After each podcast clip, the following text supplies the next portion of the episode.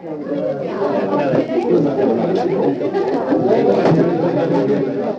hello everyone, and welcome to episode 218 of the Cool Room. It's a coolish Melbourne night, last sort of night of summer, a nice reprieve from us after a few hot days. We hope everyone is safe out there in podcast land, and we hope that you're enjoying some great beers. We are going to be enjoying some great beers tonight because we're joined by the team from the Zythologist. There you go. I've already got my tongue tied. At least it's not being what's happened to me all week as I've been typing Zythologist, which is that my autocorrect has made it mythologist, and I've had to go back and change it time and time again. That I have been happy to do because I am so chuffed to have the team on tonight. We've got some great guests. We've got some great beers. Make sure you grab them from our online store. Uh, and if we're sold out, we'll tell you how to get them from the Zythologist store as well. We've got three of the team joining us tonight. We've got Shivam, we've got Daniel, and we've got Doug, who is well known to us from previous episodes. We're going to do our traditional cool room introduction thing where I'm going to first of all ask Shivam to introduce Daniel. Shivam, first of all, welcome to the podcast. How are you tonight? Thanks, so Davydd. I am doing great. I'll uh, yeah, I'll do the honors and I'll introduce not myself, but uh, Daniel here. So as Please you can do. See, Daniel is our Mexican Jesus. He is the co-founder and director of the Zythologist. Uh, Daniel is a PhD in carbon capture, which is uh, what he studied at Monash University, where we all met at the brewery, uh, Daniel is pretty much in charge of all admin work, uh, accounts. It's multiple hats throughout the day, but everything that happens on the back end that's not production or sales related, uh, that's mostly being done by Daniel. So yeah, really important aspect of the team, and uh, yeah, on, on on to him now. Oh well, before we get on to him, we've got to do the last bit of our traditional start, which is what's his favorite non-zythologist beer? Mm. Like, what was he drinking when you guys first met? Do you reckon? Uh, it's hard to pick his favorite beer because he drinks a lot, so I am not sure which one it is. no, I'm just joking. But uh, if I had to take a wild guess and, and pick one, I think uh, he's really into IPAs and big IPAs. So I would say probably, you know, Behemoth from from Kaiju, the double red would be up there, oh, if not his yeah. favorite. yeah, that'd be my best guess. Well, I was enjoying a Sierra Nevada torpedo before we got underway tonight, so that might be down in his wheelhouse as well. Daniel, welcome to the show. Thank you very much, Davydd. Your job, my friend, is to introduce our old friend Doug Armstrong. Off you go. Fantastic. Well, Doug has a fantastic job, which is pretty much keeping us afloat, which is, you know, selling the beer to the places that do want to have it and, you know, convince the ones that don't want it to actually sell it. So kudos go to Doug. Um, he joined us relatively recently, but is already doing an amazing job with us. And yeah, he's already part of the family. Awesome. And, you know, we've met Doug a few times before, but what do you reckon Doug's favorite non zythologist beer is? Look, that's going to be a hard one. So I'm just going to take a wild guess in the dark and say that, Doug, you enjoy Belgian beers. I'm going to read your face. Okay, great. And so then his Favorite beer is um, the um, La Trappe, the quadruple by La Trappe. Very close. That? Very close. That's a good guess. Welcome back to the show, Doug. What was the right answer? If that was a close guess, I, I want to hear what the right answer was. Uh, St. Bernardus Abbot 12 is Ooh, my go to. That is a classic beer. You're a man with refined tastes, mate. Welcome back to the show. How have you been? Yeah, thanks, mate. Uh, really good. Um, glad to be on board with these guys, and um, yeah, things are going well really quickly, which is awesome. That's awesome, mate. Are you uh, you made sure that you reached out to us and helped us get tonight organised? So let me say right at the top of the show, thank you for doing that. We're really looking forward to talking about some great beers tonight. Your job, my friend, is to introduce Shivam for us. Uh, yes, my good friend Shiv. Uh, Shiv is our head brewer, um, crazy scientist. Uh, he is a chemical engineer um, with a focus on the engineer part. He is uh, very much into structuring things and, and making them work well um, with a bit of a twist. Uh, as for Shiv's favorite beer, that's also going to be a tricky one. Mm. I like this. There's already a little bit of tension in the room. This is our style. Yeah. uh, I'm not going to throw him under the bus and say it's Corona, but uh, I think uh, I think you probably find Shiv uh, is quite into a, a nice sour. Um, There's lots if, of uh, nodding going on there for people on the podcast. That's a good. That's a good sign. That's a good. Sign. I sign. think. Why don't Why don't we uh, throw it out there with a uh, a barrel aged sour with uh, maybe uh, some berries in it. Well, I reckon that's a that's a nice little insight between those ver- that wide array of favourite beers between the three of you, of the wide array of styles we're going to be talking about tonight, and I can't get wait to get into them. Before we do that, and Doug, I might throw this question to you, given you're the one who has to go out and explain to the world what a zythologist is, but also a bit about what the ethos of the brewery is. We're going to dig into this, you know, as we as we go through exploring the beers tonight. But sure. when you're out giving people the two sentence, 30 second sort of explanation as to what makes this brewery special, what do you say? Um, it's it's a lot of it's about collaboration. So the, the three founders um, meeting at Monash and um, you know really getting a taste for um, brewing there um, and getting together and then wanting to continue that after um, is where the Zythologist came from. Um, and the, that collaborativeness is present in in our beers. So um, we, we're getting some, like you say, some weird and wacky stuff there, but um, there's always something with a purpose and something a bit different just to to make us stand out. Awesome. I, I feel like we probably just need to do a little bit of an explanation for people who, certainly our overseas listeners, maybe even some of the interstate ones, to to explain what a Monash is, because uh, John Monash, one of those blokes that we've got about 20 things named after in Melbourne. We've got freeways, we've got universities, we've got roads and streets and parks and all sorts of things. Shiv, do you want to be the one to explain just that little bit about what Monash is and where you met and that sort of that backstory?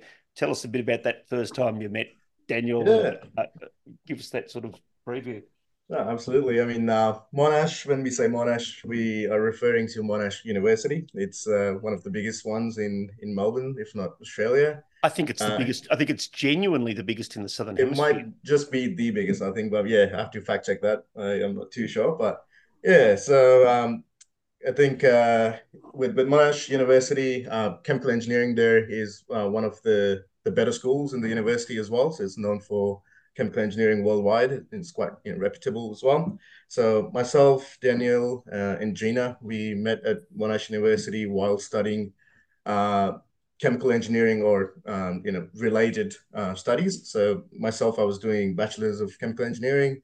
Daniel was doing his uh, PhD in carbon capture, as, as I previously mentioned. So that's uh, you know the base of that is chemical engineering, but it's a PhD degree, which is know higher studies. And with Gina, she was studying uh, uh, protein synthesis. So it was more biochemical uh, side of uh, you know the, the science that's involved there. Um, the way we three met was through this student club called Monash Brew Lab. So that was an extracurricular uh, avenue uh, that was created for engineering students originally to um, learn new skills that are not necessarily you know covered in curriculum as part of the degrees. And they can um, do something fun on the side as well.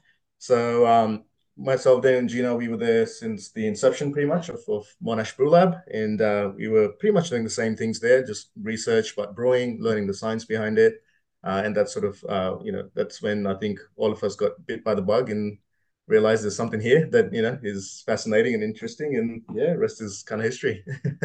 Well, I can't wait to talk about that history. But look, I know what normally happens at the start is that we start digging into the history before we've spoken about the first beer, and then mm. there's none left in the glass by the time we actually come to talk about it. Let's not make that mistake. We're kicking off tonight with the Hydron, uh, the Hellenic Lager. Uh, who wants to sort of talk us through what we should be experiencing in the glass? Imagine we're standing around tasting this together. Folks at home have got the beer in front of them. Talk us through it, please. Uh, Jenny, would you like to take this, or do you want me to take it? I think we're both pretty Over well situated. Yeah, Over it.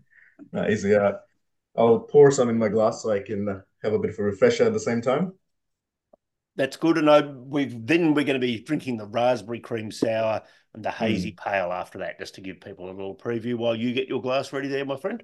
Yeah, no, that's it. It's uh, with the Hellenic Lager, this is meant to be a really easy drinking, no fuss, simple beer. It, I think the target audience for this beer is not necessarily just a craft beer drinker, but someone who, you know, your average punter who goes to a pub for for a pint, they can enjoy that as well. But it has enough points of differentiation uh, that it stands out from from your usual fare that you find at pubs um, from the bigger guys. So with the style, Hellenic Lager, it's not as uh, you know well known or not as popular uh, mm. in this part of the world. That's because it comes from Greece. Um, the uh, I guess in terms of technical uh, information about the beer, it's quite similar to a, a Czech Pilsner and Helles Lager. So it's a bit of a blend of the two together. So you can expect your noble hops, um, you know, the classic floral sort of aroma, a bit of spice, a bit of uh, pepper uh, and citrus uh, as well. However, it's not too overpowering or too intense. Uh, it, it's a quite a smooth um, bouquet of, of, aroma, if I if I may. Um, in in terms of the malts as well, um, the the malt base is quite simple. It's essentially two different kinds of malt. It's a pale uh, malt base, but we use melanoidin malt in it, which gives it some residual sugar uh, on the back end. So that provides a really good supporting character on the finish, uh, and it's not just simply dry and lacking in malt completely. So it's it's a bit of a harmony between the malt and the and the hops, uh, with hops still taking the center stage. Is this one you've been making from the get go? I mean, I know you've only been around for a couple of years, but was this sort of one of the first, or is this a relatively new one into the lineup? I think it's the most latest one, actually. So we, mm. we've just uh, introduced this into the market. Uh, and the origin of this beer is also uh, because of the the site where we are trying to we're trying to open our own brewery and brew pub. So that's based in in the suburb of Oakleigh. And Oakleigh is a predominantly Greek area, so we wanted to sort of you know uh, take into account the the local crowd and, and and and you know our followers and supporters around us and make something that they're familiar with and will also enjoy, as well as represent that and introduce it to the wider craft brewing community and uh, yeah, show them something new. That's a real. I, I was going to get on to the uh, venue and things later on, but that's an excellent way to sort of preempt that bit mm. of the story. Um, this is drinking beautifully. But look, this gets us our sort of first opportunity to start to nerd out a little bit here mm. because we've got the explanation on the side of the can about hydrons. Why, guys, do you include this kind of nerdistry? And, you know, let's talk about why this name for this beer. I'll let Dan take this one. Yeah, I was going to say, I feel like I need to probably answer that one because um, um, yeah, I'm, I'm guilty of, of, of some of those uh, descriptions uh, behind some of the cans. So why we do this? Just because we, uh, well, mainly two things. One, we don't want to give any sort of um, prejudice or dictate what somebody's going to be tasting in the beer. So without necessarily telling too much what you're going to be experiencing, um, anybody can just drink it and find whatever they want in the beer that they're drinking. And second, which is kind of part of our ethos, to tell a little bit about a natural phenomenon or anything that is related to science, and then draw some sort of link between that phenomenon and the beer. So, and yeah, you know, for those that in... don't have the can in front of them, why oh. this name and what's the phenomenon that you're you're describing? Yeah, well, um, I won't read the entire thing because it is a full paragraph, and therefore I encourage everybody to get a can for themselves and, and oh, good. it. That's Doug's job, but good marketing. I like that. I took that one, uh, that tip from Doug.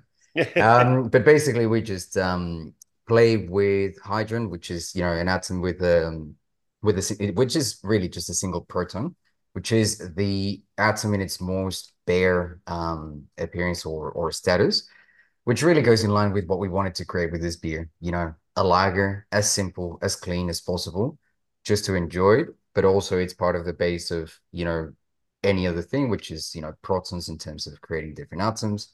In this case, a lager, which comes in many different forms and flavors. In this case, this is the the base beer, and actually playing with the periodic table, as you um you know some of those that have a can, you can see the the um the the design there.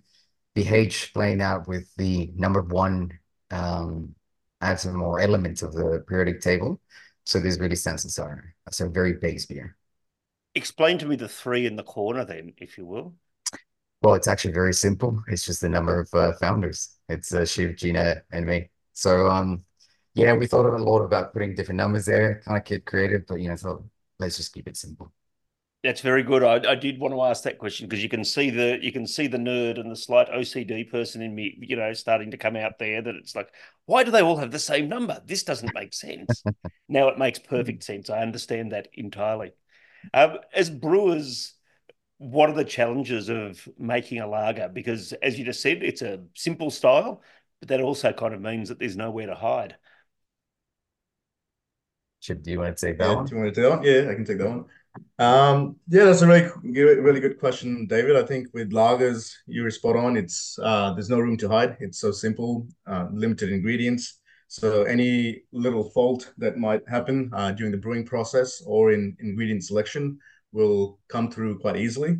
So in terms of the challenges that um, I think a brewer faces when making a lager is uh, just process control, really. So it's about controlling every little aspect of the process, starting from what grains you're choosing all the way down to when the beer is packaged and how it's being uh, treated or handled. So even little things like those could contribute significantly to you know to, to the beer in a in a negative way. Um, with lagers, I think there's also um, with with with other beers usually a lot of things have to go wrong and there's more of a compound effect that leads to a negative fault in the beer but with lagers, it could be just one little tiny thing, and that's enough to to ruin everything else. Um, so I'm on the look. I'm on the lookout for scientific puns tonight. Can I say is compound effect uh, a, a, scientific pun, or is that a just a just a random turn of phrase? I think we could tie it in. Yeah, yeah, absolutely. yeah, um, but just to get specific as well in in um, in terms of the brewing process, I think fermentation control and uh, dissolved oxygen control are the two major, major factors that you really have to uh, have full, uh, you know, uh, monitoring over in order to maintain a high quality lager in the end.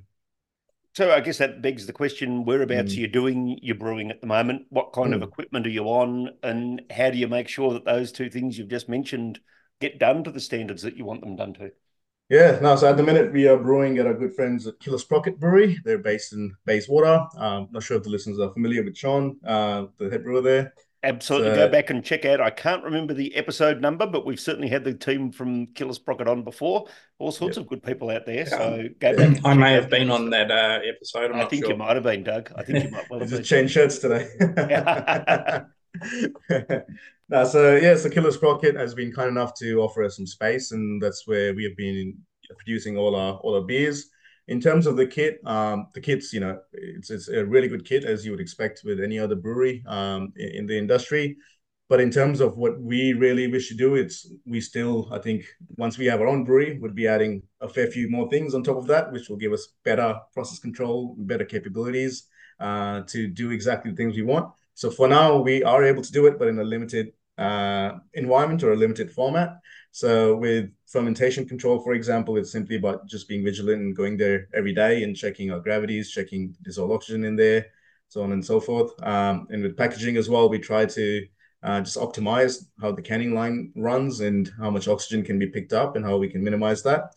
Um, and to support that, um, we are able to perform analytical tests on our beers as well. So that's a really good factor that you know, it's it helps us know where we are headed. It's not a shot in the dark. We know if something's going wrong. Um, you know, there's there's quantifiable numbers that we have for that. So uh, those testing capabilities are there at uh, at Monash Uni or at Kangan Institute where I teach as well. So we can utilize both those places and uh, yeah, help us guide us in a more scientific manner when we're making our beers. Can I ask? I mean, everything you've just said there sounds really technical there's lots of people who are home brewers who love, you know, making some sort of basic ales and things like that to kick off with. Mm. How easy is it to make a high quality lager at home? Because what you've just there, said there makes it sound like it's beyond the the average home brewer. Yeah, yeah, no, no. I think uh, to make a, a commercial quality lager at home is absolutely really challenging, but making a good quality lager at home perhaps isn't as challenging. Uh, of course, it is more challenging than the other styles, like than compared to ales or the stouts, and, and you know even NEIPAs to an extent, or any hoppy beers. Uh, the the, it comes back to the two things I was mentioning before. It's all about fermentation control. So if you can control your temperatures really well, if you have capability to pressure ferment and minimize, you know, the sulfur that's getting produced during fermentation, for example, uh, that will go a long way. Uh, and when it when it comes to packaging as well, uh, kegging is always a safer way uh, to minimize oxygen pickup. So you you're not canning. I assume most homebrewers would not be canning at home. So you know that point of uh, potential error is already non-existent there. So it is possible, but yeah, definitely challenging. I think I just add to that very quickly. Probably one of the best lagers that I've had was actually a, a homebrewed lager. Um, not by us. It would be very good to have, you know, to be that. It was actually in a in a homebrewing competition by a big uh, brew, Bayside right? Brewers. Yeah, Mm. that was a fantastic lager. And I think the main thing is with you can make an absolutely fantastic lager at home. When it can, becomes quite tricky is replicability. Doing the exact same lager again, it starts to become really challenging. That makes absolute sense to me. Doug, I want to ask you, as the bloke who's out on the road selling the beers, we hear from different breweries and different brewers and different sales reps for that matter that the time of lager is now. And then we have people who go, no, we'd never do lager. You know, they, just, they stay on the shelves. Where do you think the market is at with its lager relationship at the moment?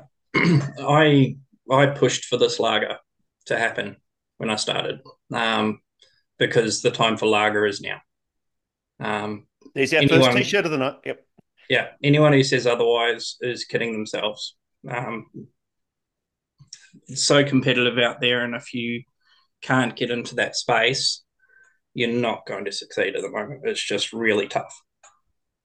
And so when you're going out, I mean, I'm sure there's some craft brew stores who are totally on board for selling lagers. But when you're going to perhaps, you know, venues which are a bit more mainstream, how do you start the conversation about the lager? How do you convince people who who think it's more exotic and difficult than what it is? Um, it's it's not as hard as it used to be. The the walls have come down a lot, um, and knowledge has gone up. The the point of difference is where, um, like our lager being a Hellenic helps because a lot of the mainstream pubs haven't heard of that, so that actually makes my job easier as far as well.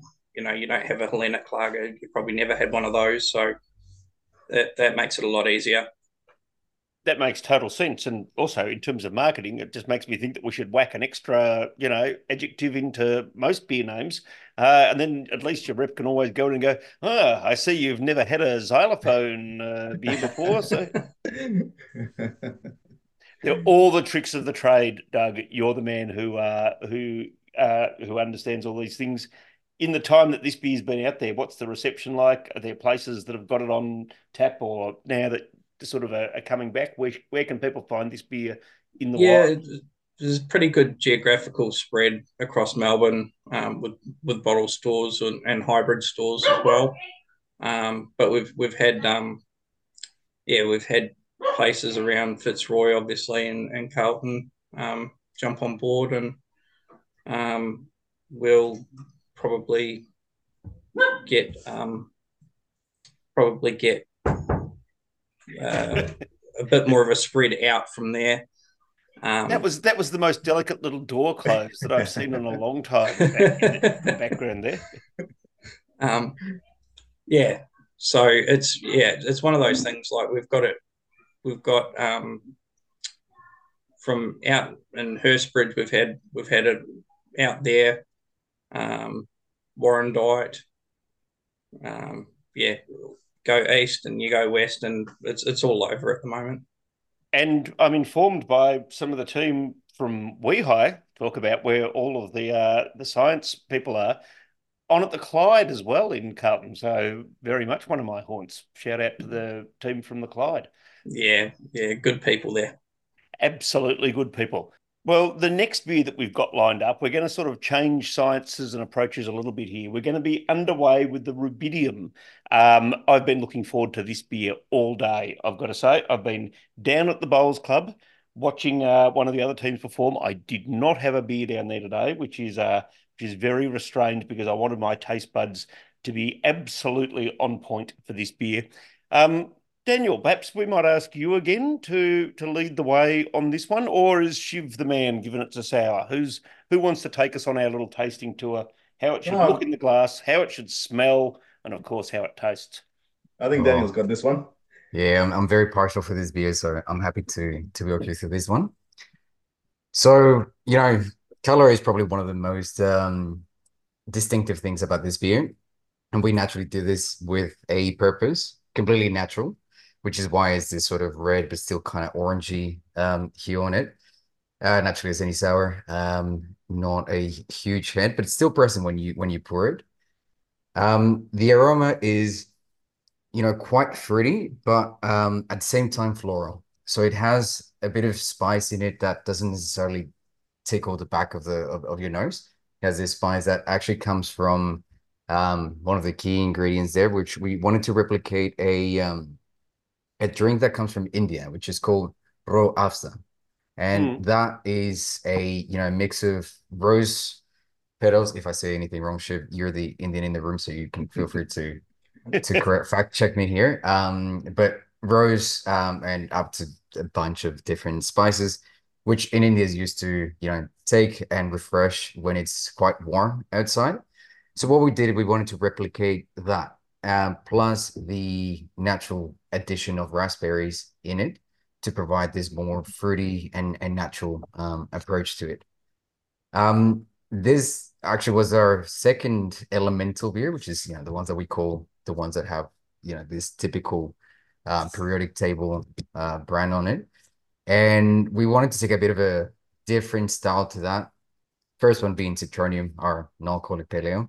So with this one, we wanted to take a bit of a risky approach to this, and we we wanted to, you know, have flowers and fruits that were part of the um the genus or you know the the thing that the taxonomy that is above uh, family, which is genus, from the rubus, and so that involves raspberries, um, rose naturally, um, bunch of other berries, uh, uh, loganberry, blackberry, you know, quite a few others, and then replicate this spicy but quite soft approach of um of the of the Rooh Afza. It has um lactose, so I hope nobody drinking it right now is lactose intolerant. Um, it does in the can though, so just watch out. And that really helps in smoothing out this um this beer and and and sort of I don't know if I'm kind of jumping the gun there, Davydd, on something that you asked, but sort of the scientific approach or thing that we wanted to create with this. Yeah, no, go for it. All right, awesome. I got your approval. Um, it's um kind of played with the different sides of flavors, um, the appreciation of the flavors. So it's both sweet and sour. Naturally, it's a it's a sour beer. It has the sweetness of of the the fruit and uh, different elements. Um, but it also has that floral um element to it, and then the creamy, although that's not necessarily the best uh attribute to a beer, but still it's quite creamy as well, but both uh, crisp and dry at the end. So it's a bit of a juxtaposition of of flavors and and sensorial experiences in one um, in one single beer. It's absolutely delicious. Can I say a really delicate, enjoyable beer, a great beer. Uh, I can imagine to have with food as well as to have by itself.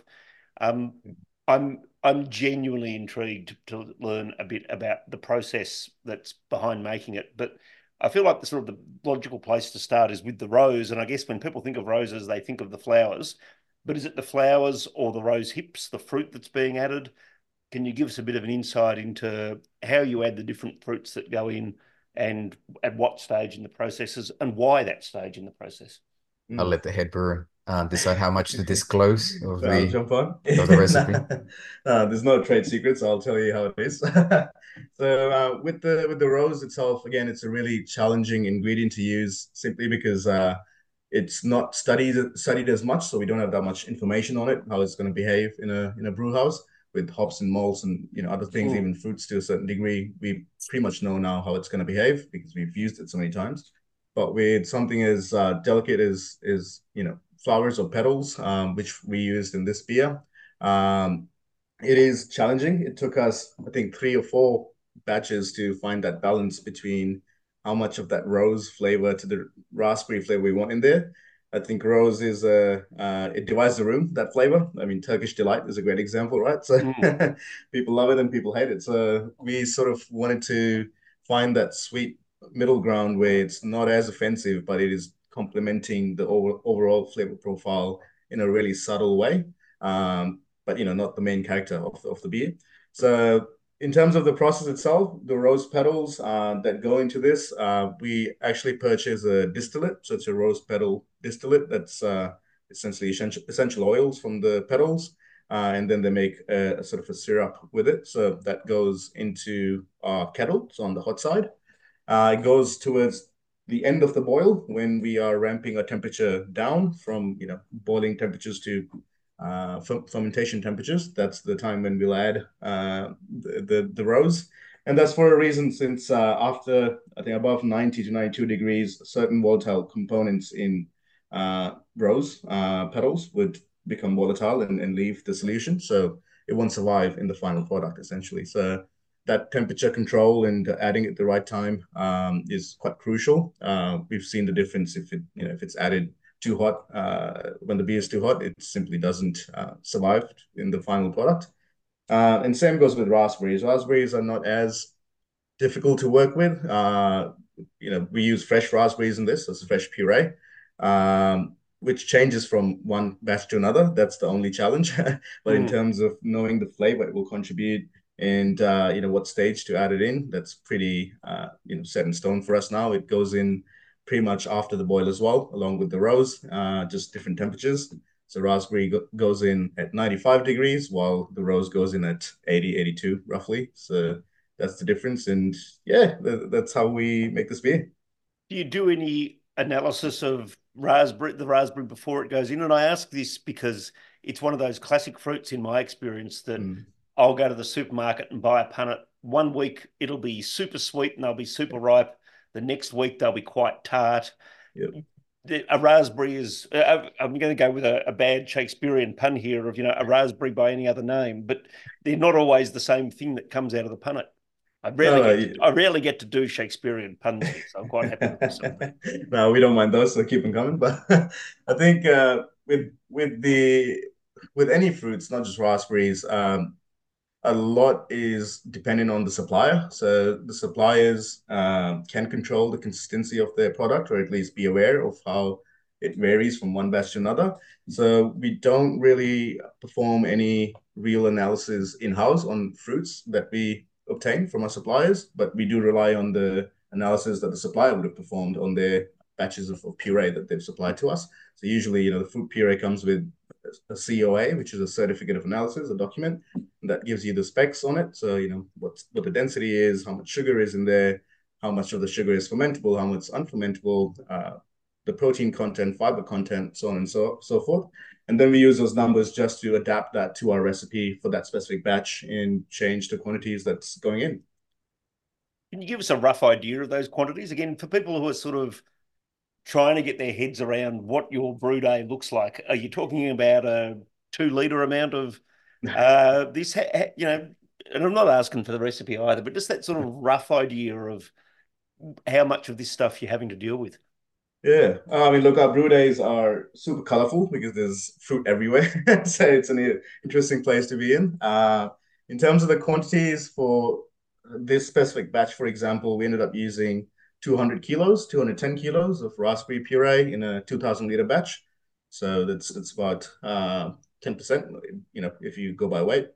So it's uh, it's a fair bit, but it's not an exorbitant amount. There there are beers out there that would be half fruit puree or half fruit juice, pretty much. Mm. Uh, you know, it's, it's uh, we we're not trying to uh, do something like that that is just for the gimmick of it, or just you know, I think it balances where our focus is. So uh, that's the reason we use that desired amount. And uh, that amount changes, as I mentioned. So it could be 150 kilos in the next batch if the raspberry puree is just more sweeter and then it's got more fermentable sugars in it.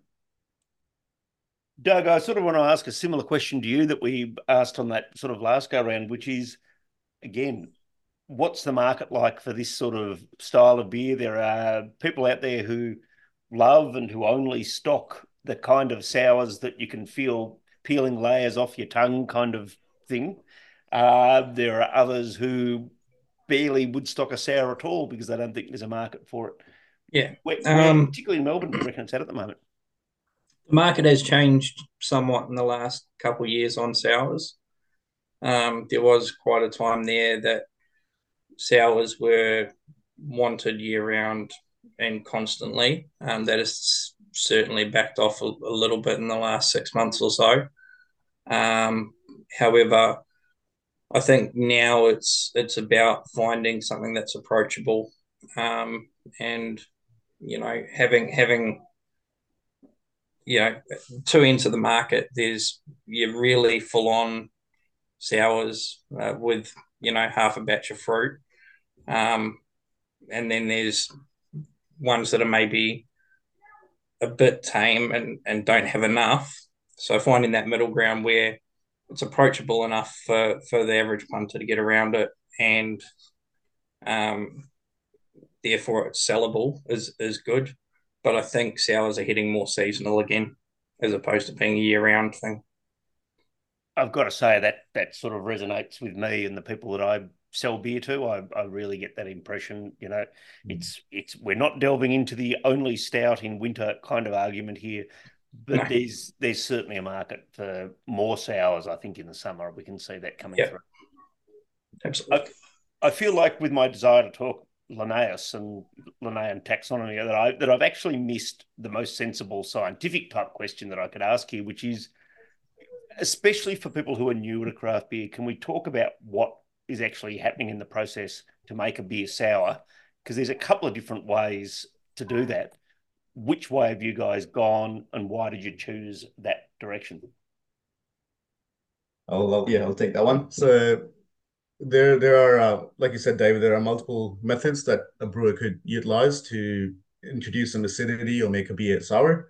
With this one, uh, we ended up using uh, the simplest way, I should say, which is using a yeast that produces lactic acid as well, and that is Philly sour yeast from Lallemand uh, Brewing.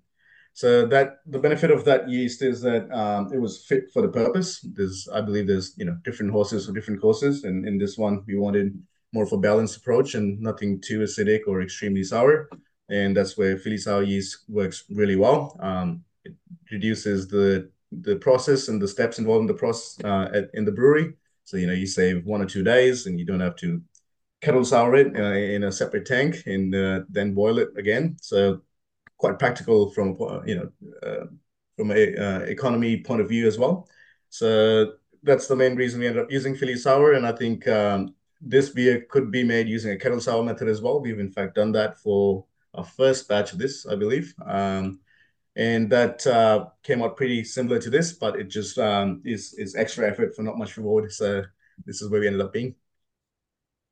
Awesome. The the question that I really wanted to ask, and I might be misremembering this. I remember when we had the team from Gypsy Hill Brewery in uh, in London on, and they were talking about the way that yeasts themselves could not just convert the sugars, but convert some of the other flavor profiles and even the colors, uh, which I had never sort of contemplated before. How conscious do you need to be of what the yeast will eat effectively uh, in the process to all of those things that you want to have appearing at the end of the beer? Yeah, that's that's a really good question, and it might get a bit too technical. So feel free to stop me if I'm. Oh no no no, we we we're here to nerd out a bit. Oh, that's that's good. Um, yeah, so there's there's a, a, variety of yeast strains that are available to you know a modern day brewer, and then they perform differently based on uh, the the need and the use for it in the brewery. Uh, with this specific example, with the Philly sour yeast, uh, we know that it prefers simpler sugars. It prefers glucose and fructose, um, and that's when it will produce more lactic acid instead of more alcohol or more ethanol. So hence that's the reason we use a lot of fruit in it too, because the simple sugars, um, especially fructose, is coming from fruits, uh, and that will promote the lactic acid production um, during fermentation. Uh, so we can sort of play around with that. If we add less fructose, it might not go as sour. If we add more fructose, it could go even more acidic. Um, So that's, I guess, one of the things that you have to be mindful of when you're using different strains. Um, the other interesting thing I think you mentioned, Davydd, was with other flavor compounds being produced by yeast. So that's uh, very much true for a lot of strains. For example, a lot of Belgian beers, you know, saisons, they they are highly reliant on the flavor metabolites that are produced by yeast itself. So uh, in that case as well, uh, you can alter the quantity of those flavor molecules that are being produced by yeast by cha changing the temperature uh, profile of, fermentation, by changing the nutrients we are feeding our yeast to produce certain specific compounds that we need from it. Uh, and as well as pressure is another big one. So, you know, pressure fermentation uh, can either encourage or discourage certain flavor molecules from being produced during fermentation. Uh, and then lastly, with the color as well, uh, yeast could alter color. We haven't played too much with that, to be honest, but uh, I think it's mostly to do with the flocculation capability of yeast. So if a yeast is highly flocculent, it will not alter the color too much. But if, explain, uh, explain to explain to the people at home what that means, and by the people at home, I really do mean me. But you know, let's pretend let's pretend that we're doing it for other people. so flocculation is the ability of yeast to settle uh, to settle down at the bottom of a fermenter tank after it's completed its job. So after it's completed fermentation, it will uh, huddle up with other yeast cells and start to get heavy and settle down at the bottom of the tank and leave a crystal clear beer for you to drink. So um, if a yeast is not highly flocculent, it stays in suspension. It will stay uh, in your beer, and you would be able to taste it as well if it's in large quantities. And since it's there in suspension, it will change the way light bounces off the beer, and it'll change the color uh, and clarity of your beer too look, clearly I've been hanging out to talk Linnaeus. Who wants to give us the the brief overview? Naomi, I'm doing this for you. You can you can nod or shake your head here in the room as we go through a bit of Linnaeus. I'm genuinely a fan. Daniel, am I right in thinking you might be our Linnaeus, or maybe not? Who's our Linnaean man? In in terms of who names yeah, well, and and just give us the 30 seconds on who Linnaeus is and why we should all care. Yeah, absolutely. Um, well, this one plays a little bit. Uh, if anybody, you know, has a little bit of uh, insomnia and is just has our cans uh, handy, they might see a little bit of a pattern in the description of our beer. So we always start with the the the, the name of, of the natural phenomenon. In this case, it's taxonomy, which is the science of classifying um, all living organisms. And then we the second sentence is always a um the discoverer or the scientist or doesn't need to be the discoverer, but just somebody involved in it because sometimes we um you know Einstein actually did many things, so we just want to create a bit of diversity there.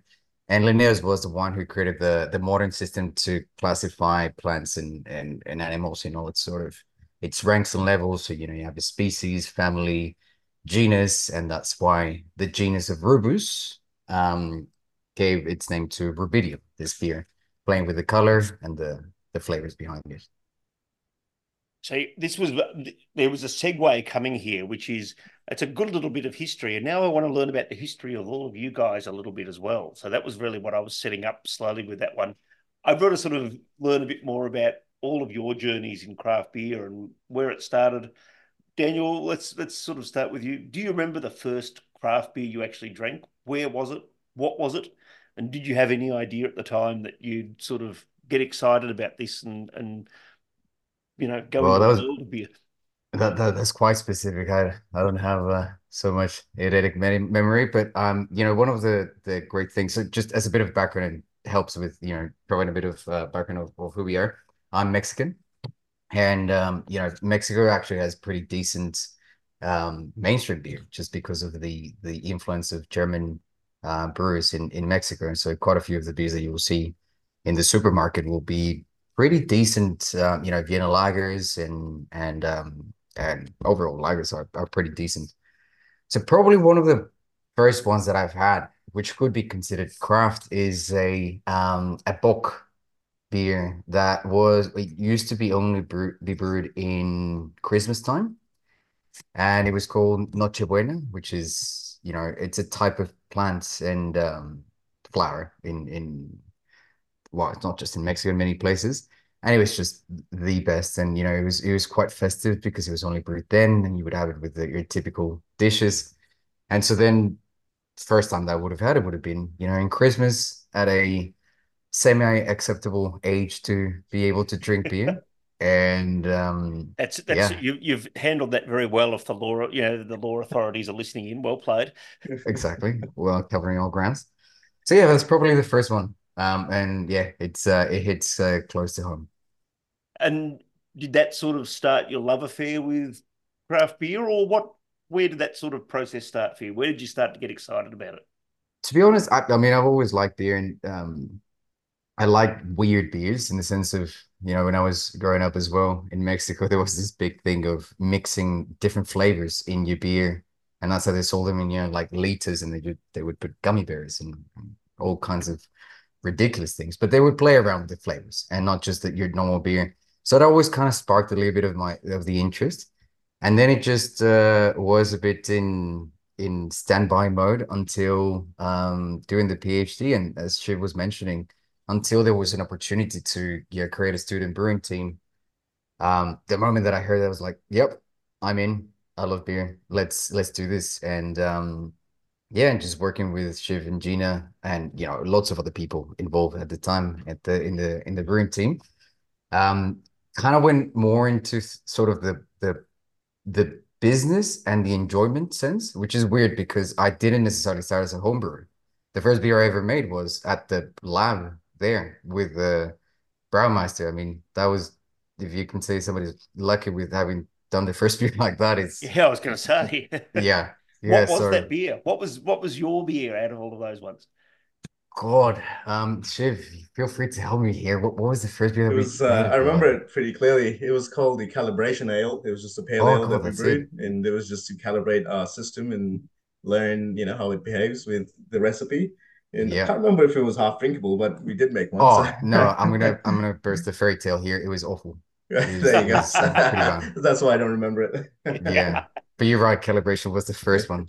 So yeah, it was more around that angle. Um, and then I just kept loving it more and more in terms of uh, the making of it. Awesome, Doug. I can't remember whether we asked the same question for you last time you were on or not, but if we did, feel free to update your story. Where was... I, I, yeah, I, I can't remember if we did or not. Um, I have always been interested in beer. Um, and my dad was a home brewer and my grandfather was a home brewer. So that put me off brewing altogether. Um, but I probably tried my first craft beer in New Zealand uh, about 30 years ago, um, which would, would have been one of the Mac's beers. Hang on, you wouldn't time. have been born back then. Hang on might be giving a bit away. Um, but yeah, we were fortunate in New Zealand that we weren't just a two brewery uh, place back then, and um, Mac's Mac's Brewing really started taking off uh, in the mid '90s, and uh, it was readily available everywhere, and they were playing around with flavors. So I jumped straight on that, and then Monteith's was not far after, and then all of a sudden the imports started coming in. So, yeah, I've uh, been spoiled.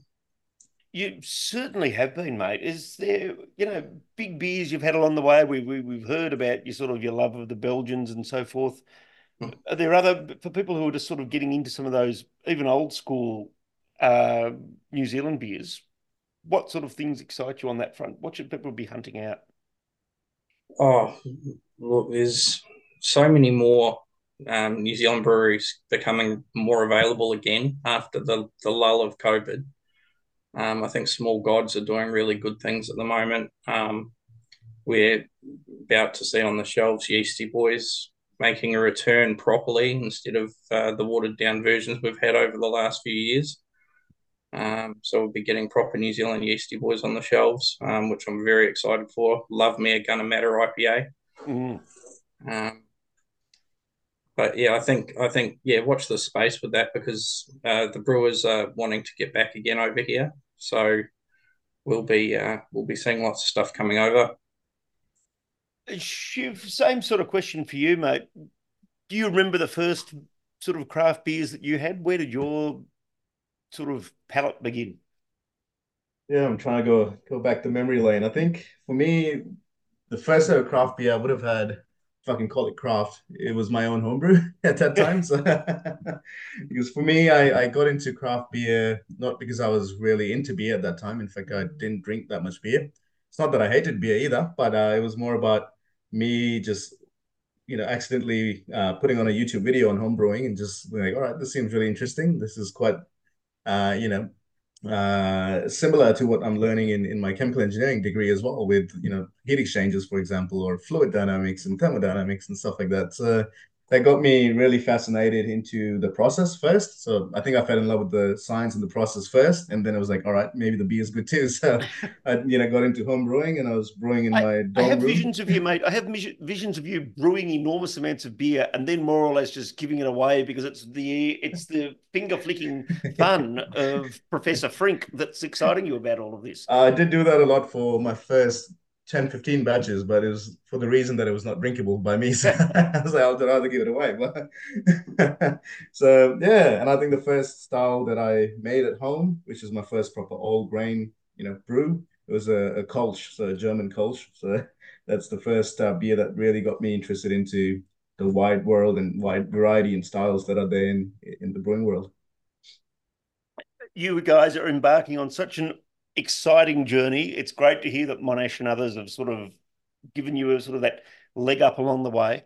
Where are you at in the process now of getting your own venue and own brewery? Who wants to sort of talk us through where things are up to there? I'll let Daniel speak on it. I'll get too emotional so he can speak. I, I, was actually thinking you might do that one. Um, and and if this involves local government planning regulations, I'm even happier. That's even a few things excite me more than Linnaean taxonomy, but certainly local government regulations do. Well, um, I think that's one difference between you and Shiv, probably, Davydd. Um, but um, you know, the short story is. Uh, know, we've had amazing traction. We've luckily had quite a few people support um, us and you know be quite friendly and and um, and liking our beers. So we decided to take a the big step forward, uh, get our own place, our own brewery. In fact, even have a, a, a tap room at the site so people can enjoy it. As she was saying, it's um it's in Oakleigh, so we really want to have bit of a local presence there. There's not many breweries in the area. In fact, there's not necessarily one in, in, in Oakleigh. So that was really, um, well, is really the the the purpose of of what we're uh, we're doing. Things are a little bit of in a stalemate at the moment. Um, we've got everything ready to go in fire, but we're finding a bit of um, uh, roadblocks with um, permits and local government local planning government. laws. Is that what we're? Yep. Yes, local government. So that's uh, throwing a bit of a spanner on the works, and it's uh, delaying a little bit of what we want to do. But we're we're pretty stubborn, which is you know a good thing when it comes to business. And we yeah, we're not gonna go out without really trying our hundred percent. So that will still happen. It's just going to take a little bit longer than expected. I, it might seem like an obvious question to some listeners because obviously you guys want to make money and run a successful commercial business, I'm sure. But are there other reasons why you want the actual live venue and tap room? What what's the attractiveness of that to you? Well, I can say a few things, and then Shiv, you can complement. I, I think the main thing is create this sense of of a hub or a um, you know, a, a, um, a melting pot of of of bringing people together and enjoying their beers. Because so far, you know, being gypsy brewers, it you start to be quite detached from those that are drinking and, and enjoying your beers. I mean, naturally, we've done events where we see firsthand how people are enjoying it. They tell us what they think, the good and the bad, and it's it's great. But we also want to be able to have that firsthand all the time and create a space where you know everybody can come in, drink our latest, most ridiculous experiment, and not necessarily be tied to you know huge batches that are meant to be fully commercial. So I think for mine, that's you know one one very important thing. Shiv or Doug, I don't know if you have any comments. I think yeah, I mean you you included most of the points there, Dan. But I think the one point I would like to add is, strictly speaking, from a business point of view as well. I think that's where the industry is heading to have your own venue where you can welcome people and give them more of an experience rather than a product. So that you know, having our own tap room there with the production happening on site as well, uh, it it really allows us to showcase the full capability, the full behind the scenes, you know, Zythologist experience to our, our drinkers and our, and our you know our customers. So uh, yeah, I think it's it's gonna be quite common now going um, forward as well. You'll see a lot of breweries they're already trying to open tap rooms if they don't have one, and uh, the ones that do are the ones that are sticking around too. So yeah, I think that's uh, that's a sensible thing to do uh, in the coming years. And Doug, I know you you know you're in front of the bosses a bit here, but you know is that your advice to people who Yeah, are aspiring? Hundred to percent. open breweries It's um, I've I've worked in breweries which have had them and not had them, and the the ones that are more successful have good tap rooms. Um, and it works on different levels. You get um, obviously your punters coming in, uh, you know, on the weekends and having a good time, but it's also a place where you can bring clients and um, show your wares off to them in a different way and bring them for collabs. And you know, it, it does give that extra level of um, satisfaction when you've got got those things at your disposal. And what do you reckon makes for a good tap house, Doug? You've seen a, a few in your time. Um, look, I mean, there's there's no right or wrong answer to that because I've been in tin sheds that have been good tap rooms. Yeah. Um, but I've also, you know, you've you've got Fox Friday, which is amazing. So Uh, I'm told. I'm going to be the last man in Melbourne to go there. I've, this is now sort of a personal sort of matter of honour that I've not been But- invited, so I'm going to be the last one. but um, ultimately, it's it comes down to the people that work there as well. If you don't have good people, you're not going to succeed. I think that's an excellent little point just to press pause on this bit of the recording. But Doug, I could not agree more. Uh, all sorts of venues thrive on the people who are actually there to interact with the customers and take them on the journey. Guys, you're taking us on a fantastic journey. We're going to press pause and then we're going to be back to have the hazy pale.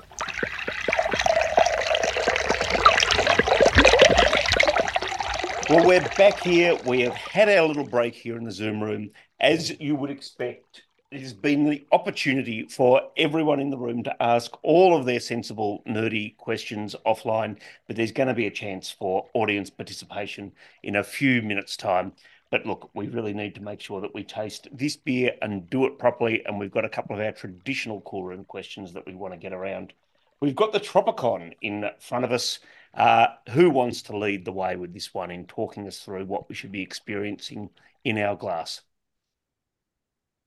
Also, that James put his hand up. He he wanted to. Yes, Too far. James doesn't mind time on radio, but Daniel, we don't need to encourage that kind of behaviour. Yeah. Um, Um, Doug, do you want to take this one with the flavor profile and I can run us through the brewing process and how it's? Yeah.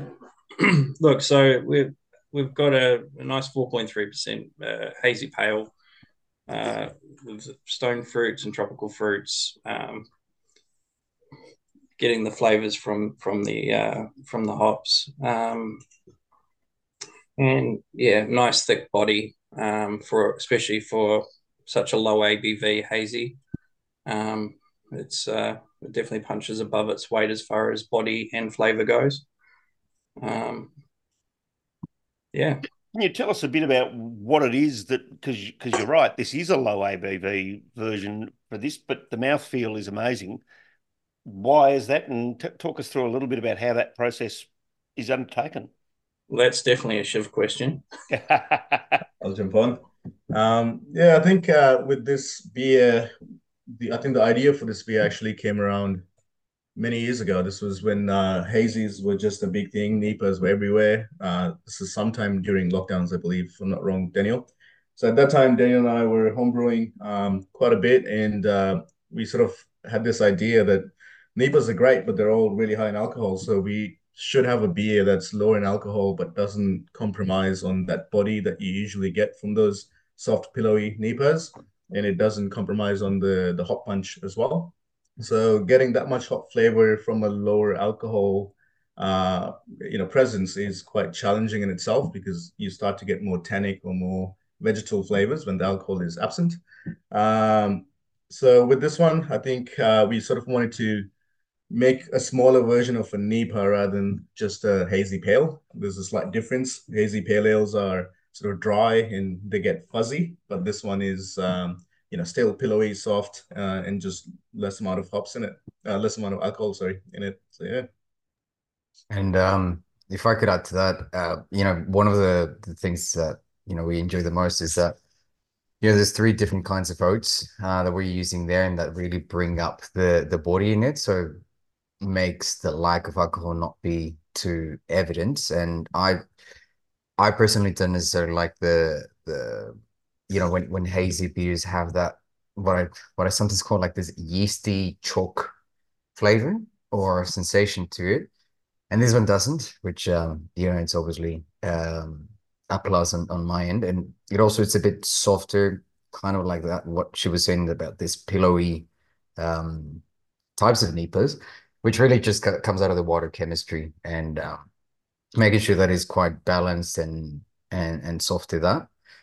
Um, and one of the and you're all having it, so kind of like a uh, one thing that I've discovered through this is that it actually has a quite nice retronasal um, smell or aroma to it. So just take a big gulp, pass it, and then you exhale through your nose, and you really get that extra fruity, hoppy, dank, but not overly dank, not overly oily, um, which is quite quite refreshing. Which means you can either have a few sips and enjoy every little one, or if you're not really thinking about it, you just take a big gulp and you still get the, you know, the gist of it which are the hops that we're using here? What's and what are they all adding to the party?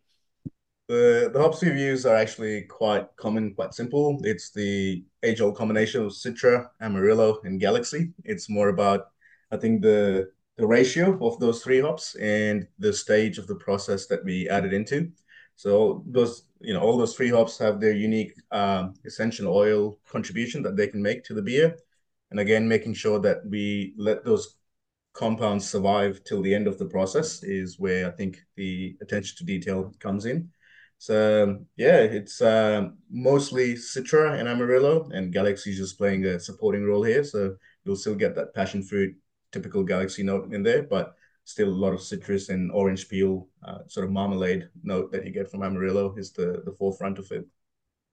And we've got some fruit on the front of the can there is that just a marketing thing, or is there a little bit of that actually being uh, added in along the way?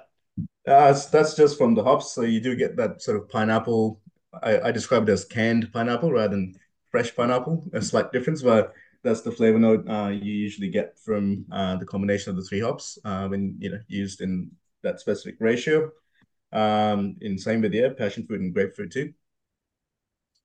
And uh, one of the questions that we sort of had written down beforehand was, you know, what makes this as zythologist pale ale? But is it really just what you're attempting there with the lower alcohol, or were there other things that you were trying to achieve? How do you try to put your own stamp on mm. some of these styles, which are well known to people?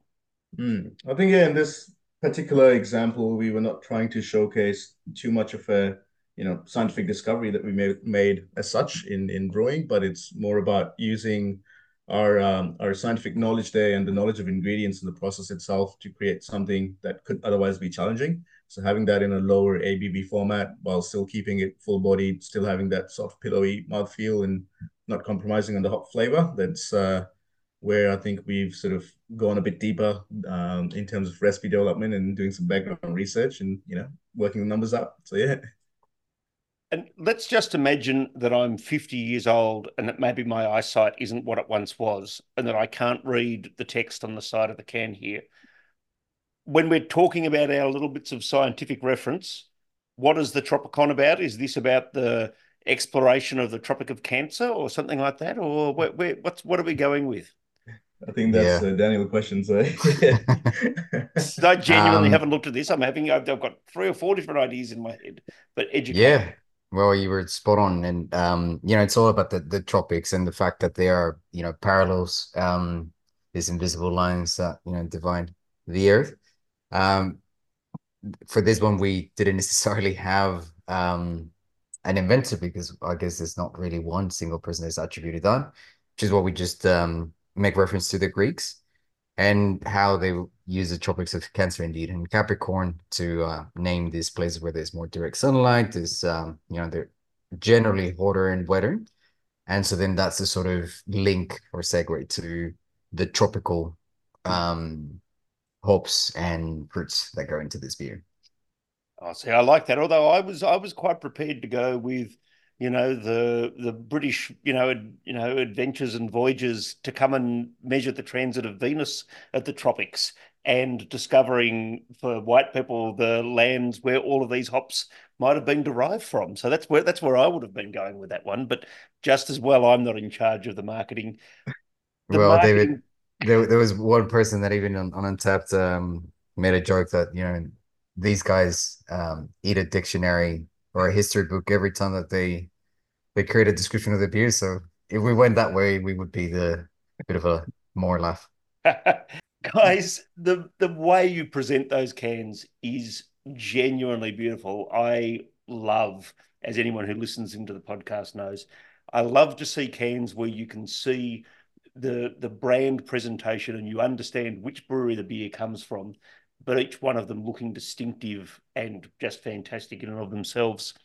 Who does the marketing? Who does the can design? How does all of that stuff work? We need to we need to acknowledge some great work. Yeah, it's all Shiv.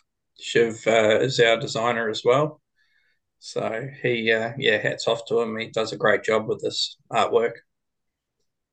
Is this correct, Shiv? Where do you do you know? Where do you get all the designs from? Is it just Uh, sometimes I dream about them, but sometimes it just requires a lot of uh, just critical thinking and looking at you know, empty walls and coming up with ideas. But I think uh, the original idea for that periodic table look um, also came about many years ago. I think it was before we started the brewery itself. It was um, uh, just me looking at a coffee roaster, I believe, who was using similar sort of periodic table um, branding, but you know overseas and just for coffee as well. So that made me think that we could do really fun stuff with that sort of concept um, if we use that for craft beer. And since our branding is all about science, it just was, you know, it's meant to be. So um, the other main thing I would say that I really sort of pay attention to, and I think we were briefly touching on this before, is that juxtaposition of that chemical periodic table element, but then also elements of nature that you see on the can. It gives you a hint of what you might be tasting when you uh, pour the, the beer in your glass. And that helps us um, not look too clinical or artificial or you know using preservatives for example. So it's a fine balance that we try to maintain that you know it is inspired from science but it's not artificial or clinical or lab like so yeah. With those botanical style drawings of the hops and other ingredients are they things you're doing yourself or things you're repurposing from elsewhere uh it's repurposed uh you know so it's it's not me scribbling those that's that's pretty hard to do I sort of uh, just find them from different sources and get the licenses and whatnot and put them together in a nice looking, you know, uh, yeah, collection. I think so, and that's that does it. They genuinely look amazing, mate. So congratulations, they look fantastic. Um, in terms it. of things that look fantastic, Mr. Warren Wu, you have either been in the room for the last hour and a half and very silent, or I have timed throwing to you perfectly for you to ask our two regular questions. Mr. Wu, how are you? Welcome to the uh, welcome to the show. Thank you, Davydd. Yes, uh, I haven't been this tardy in a long, long time. It's it's quite weird. No, it um, feels it feels like a return to traditional values, perhaps. Yeah, I think so. And it's always the it's always the breweries which I really, really want to uh, sit in on too, which which is her- terrible. But yeah, I'm glad I got to the two best questions. I got here for the two best questions. That's uh, that's well, um good. Um, yes. Well, so uh, these guys are in the process of setting up their own brewery. Yeah. so I thought perhaps we could ask rather than this isn't sort of a an mm-hmm. esoteric question, as it sometimes is. We need to find out what bits of equipment they really want to have in their brewery. Yeah, yeah. What what is the and that's the I I love this question. So guys, what's the piece of kit that you are like not the the most important, but I think the top of the wish list. The top of the wish list, I reckon, is the one. Um, a lot of people have said cash flow recently. You guys will discover that pretty quickly. otherwise, yeah. I can I can take that question if uh, Doug and Daniel, you you unless you want to go. I have one in mind, but you go, Shiv. Uh, easy. I mean, yes, I think cash flow, obviously, in today's market, that would be the first thing for us too, obviously, like any other brewery out there. Uh, you know, that's what helps us get the other fun things that we want. And talking of the other fun things, uh, we have some equipment that we have already secured. So we've got a, you know, brewing kit and, and uh, a couple of tanks, but that's just the start. We want to add um, some sort of filtration capability on top. So a centrifuge. I love centrifuges, so that'll be a great one to have in the brewery. So we can make some high quality lagers and crystal clear beers. Um, and the other thing I really, really want is a proper yeast propagation setup uh, at the brewery, so we can experiment with our own strains of yeast at certain at, a certain point in the future and have some unique beers uh, that only we could potentially make. So yeah, that's, that's the wish list for me. Yeah, I love that. Um, what does that include? So we we it's it's fairly rare that breweries will talk about a yeast program, but what does that encompass in terms of of what I suppose a lab? Like what what will be in the lab? What's Mm. So there'll be obviously a lot of analytical testing tools. So you know you need your hemocytometers, microscopes, cell counters, so on and so forth. But the I think the main showpiece would be the the propagation tank itself. So yeast propagation tanks uh, are usually uh, quite expensive for the fact that it has to be quite sterile and have to be kept sterile all the time. Uh, they have usually agitators built into it, so you can move around the yeast slurry in the tank. So a little bit more high tech than a standard fermenter, for example. um, and then also having capability to uh, have our own yeast bank, so we can store the yeast on site at mm-hmm. you know temperatures that go as low as minus you know 200 degrees, for example. So that's that all that sort of uh, tech is quite uh, hard to get and also expensive. So hopefully one day we can justify that and have that in the brewery. Uh I reckon that's probably the answer to the question. But my one of the things I was thinking of, what's the nerdiest bit of kit that you think you'd want? And I reckon that's all. I think that's a pretty good answer.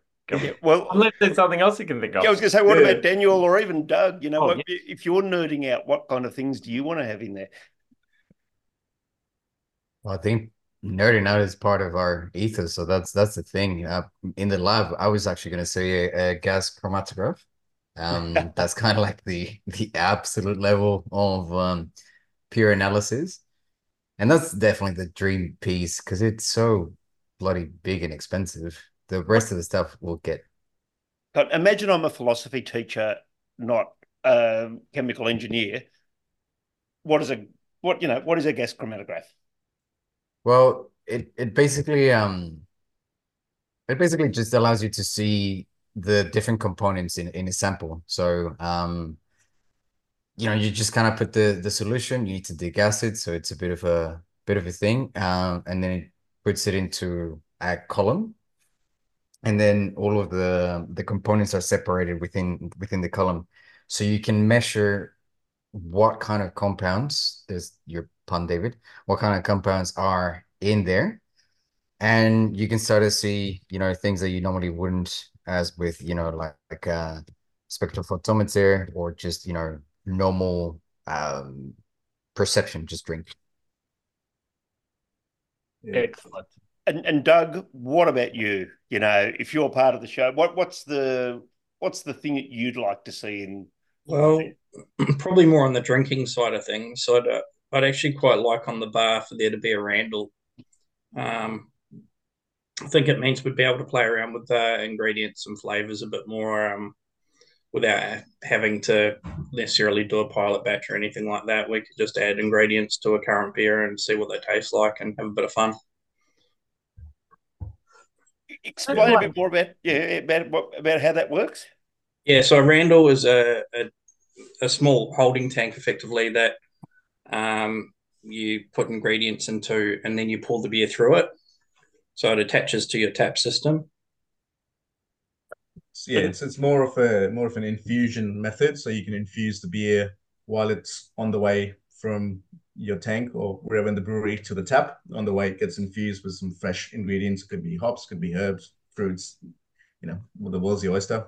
I'm I'm really surprised no one said that in the past. Like, especially the the breweries which have had tap room uh, who have had tap rooms. Yeah, I'm kind of surprised that no one else has said that. So that's a great answer. Yeah, um, nah. Let's smash out the other one. Okay. Um, this will be interesting, I think. So the traditional cool room question is what is the weirdest, most explosive, radioactive, dangerous thing you've seen in a cool room? Um, and normally we're quite broad with the term cool room. So it, it's it's it's any brewing or hospitality or or, or beer beer or venue. tertiary education. Yeah, or tertiary education. Yeah, that's it. Yeah, and I'm assuming a whole bunch of uh, a whole bunch of university-based individuals will have seen a few things in their time. Daniel, do you want to go with this first? I'll jump one second. Oh, I'm trying to think of a spicier one, but the, the the first one that came to mind was just going to the cool room after a big time of just not being there because of COVID, and then we came back to the most horrid um fungus in all of the cool room. But I mean all of it. This this super well, was a superhuman. The super powered fungus just resisted every temperature available and um was in everything. In in the kegs, in the beer. We actually had a tiny little barrel that had um uh quadruple full beers. And we were very, very excited to try it because we thought, oh, great, this time we've not done anything, but at least the, the quadruple is is uh, aging nicely. Hmm. It was all ruined. The barrel we had to to burn and throw away. Yeah, it was awful. Wow. I think That's the first one COVID that came to yeah, mind. COVID gave us a little insight into what will happen when society finally falls. I think that, you know, how nature slowly reclaims spaces because there are a lot of people who, particularly with the multiple lockdowns that we had in Melbourne, who went back into their cellars or their cool rooms after being away for a few months and discovered things that, you know, had never been cultured up from the smallest petri dish. And now they'd taken over a whole room for themselves. That's right. Uh, that's uh, pretty much actually what I was gonna mention. Daniel was the barrel. I still remember opening that barrel, and it was uh, yeah, it looked like it was there's cheese growing in there. So it's not great. It was just spreading everywhere. And there's some strain of fungus that, that was uh, yeah resisting everything. I think the other things that I've seen, it's nothing too extreme, but I've seen it all. I think I've seen dead rats in milk bags. I've seen spider webs everywhere.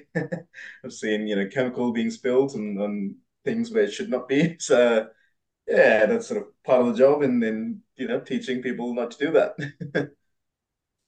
Nothing radioactive is the is the positive out of all of this. I think. So far, so good, but yeah, you never know. We're going to open up the floor to some of the people in the Zoom room. It's one of the best things about our Thursday night sessions is that if you've bought the beers, you can come and join us live in the Zoom room and ask your questions. Uh, I feel like we have one of the most overqualified rooms in terms of the number of science degrees and PhDs and related things, and someone who certainly has a few of those under his belt. James, let's ask your traditional questions, surprisingly unscientific questions in one sense, but some of your traditional cool room questions. Welcome back on board, brother. How are you? Yeah, good. Thanks, Dave, and lovely to hear from the the chaps. It's uh, I've learnt tons already talking science from the cystologists, but um, wanted to um, I don't know if I said that right, but anyway, um, what I wanted to ask you was if you know you're in a, a part of town where there's lots of breweries around you, and I wondered if you'd thought about collaborating or if you've collaborated with other people around you, and and if I've just missed them. Yeah. Um, I might cover some of the past ones and sure you can talk about some of the prospective ones potentially. So actually our very first beer was a um it was a collab with Burnley Brewing. When we we used to brew at theirs. Um Michael was, you know, great in uh brewing together. He's a wealth of knowledge and, and you know really helped us to get on our feet there. And so our first beer was um, called Gravity, probably still my favorite beer um, to date. And it was a 10% whiskey aged imperial pastry stout. And the collab was actually a three-way collab um, with Burnley, but also with the uh, whiskey makers. So it was with Mountain Distilling. They provided the whiskey, which kind of like a bit of a funny um, story. Uh, wow, funny aftermath of it. We they were good mates with Michael, so they provided that at a very keen price because it was a new whiskey. And then they went off and put their whiskey onto a competition, and then they won gold. Uh, and it was priced as one of the, well, a very expensive whiskey. So we couldn't believe that it was actually used in, in beer, but it did make for a fantastic beer. That's fantastic. I presume Isaac Newton was also a contributor, a collaborator on that one, because you know until he came along, there was no gravity. I mean, God knows how the birds actually got back down to the ground after they'd taken off. So, James, I'm sure you've got more questions lined up for us there. Yeah, I think Isaac was more into cider though, Davydd. But um, aside from that, oh, um, I like that. And I wanted to ask you, like as I do most brewers who come on here, we've got amazing hops coming out left, right, and center. Like New Zealand's an epicenter of you know amazing hops that seem to be coming up out of nowhere, particularly the you know Nelson region. And I wondered if you've got your eye on anything in particular, and if there's anything that um, excites you, or anything brewing, as it were. I can take that one. Um, yeah, so with hops, there are a lot of exciting ones coming. Uh, you know, every other month, every other uh, season, there's a new variety that's in the market and really unique as well in terms of the fla- flavors and you know the oils they contribute. And it's not just the hop strain itself; it's also just the the the format of hop products. So, you know, you have hop resin now. There's hop oils. There's free flow hops, so on and so forth. Uh, New Zealand is a really big contributor to that. I think innovation and sort of pioneering that uh, that industry as well.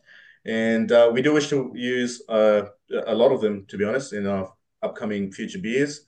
We only recently did a sort of a small collaboration, uh, which used Superdelic hops. So that was sort of our attempt to use that new New Zealand hop and uh, pair it with the traditional hops that we usually use and see, you know, what sort of flavors we get. So uh, going in future, there's a pale ale that we are working on. It's an all Australian uh, pale ale, and we, we are using um, modern Australian hop products in that too. So there's hop resin again involved. So that should be a fun one once it's out. And uh, there's another beer which is double red IPA coming out even sooner, uh, which will also use um, you know uh, hop resin, but from United States this time. So just trying out different areas and seeing how we can include all these different influences from around the world in our in our products and make something enjoyable. And James, it really wouldn't be one of your traditional cool room question sessions without your final of your traditional three questions, particularly yeah, if we're if we're in geek mode. Let's go full geek. Okay, thank you. You're very kind. So, good friend of mine is Derek Lacey from uh, Bluestone Yeast, and I wanted to ask because we had a bit of a yeast chat earlier, and I wondered, you know, are you talking with Derek, and do you have plans afoot with him for quirky yeast and whatnot? Uh, Dan, you might want to take this one since you recently contacted him. yeah, um, yeah, I saw that in, in in the chat, and it's uh, we've had um, we've always had wanted to do something with Derek. We know him since you know our time at at Monash. Um, he was you know, always there. Um, and he always took a liking to to Brewlab, the student brewing team, um, at the time. Well, it's it's obviously still going, but um, and then yeah, every time that we would uh meet up or you know run into each other, we always um say that we we need to get something going, and there's been a few communication um efforts there. Nothing has happened so far. We have made yeast, uh, sorry, made beer with uh, with their yeast naturally. Um, but you know, our our approach there is to do something a little bit uh, more exciting together. So that's still still in the works. Awesome stuff. Look, guys, you've been so generous with your time tonight. I think even just there, Shiv, we've got an idea of the big range of fun beers that we can look forward to. Doug, I'm going to throw to you for a second here how do people get hold of the beers? Where should they be going to find them in venues? But also in terms of online and so forth, for people who've listened in and enjoyed this, getting excited about the beers, how do they grab them? Yeah, obviously you can jump onto the uh, zythologist.com. Um, we've got beers online, we sell direct to public.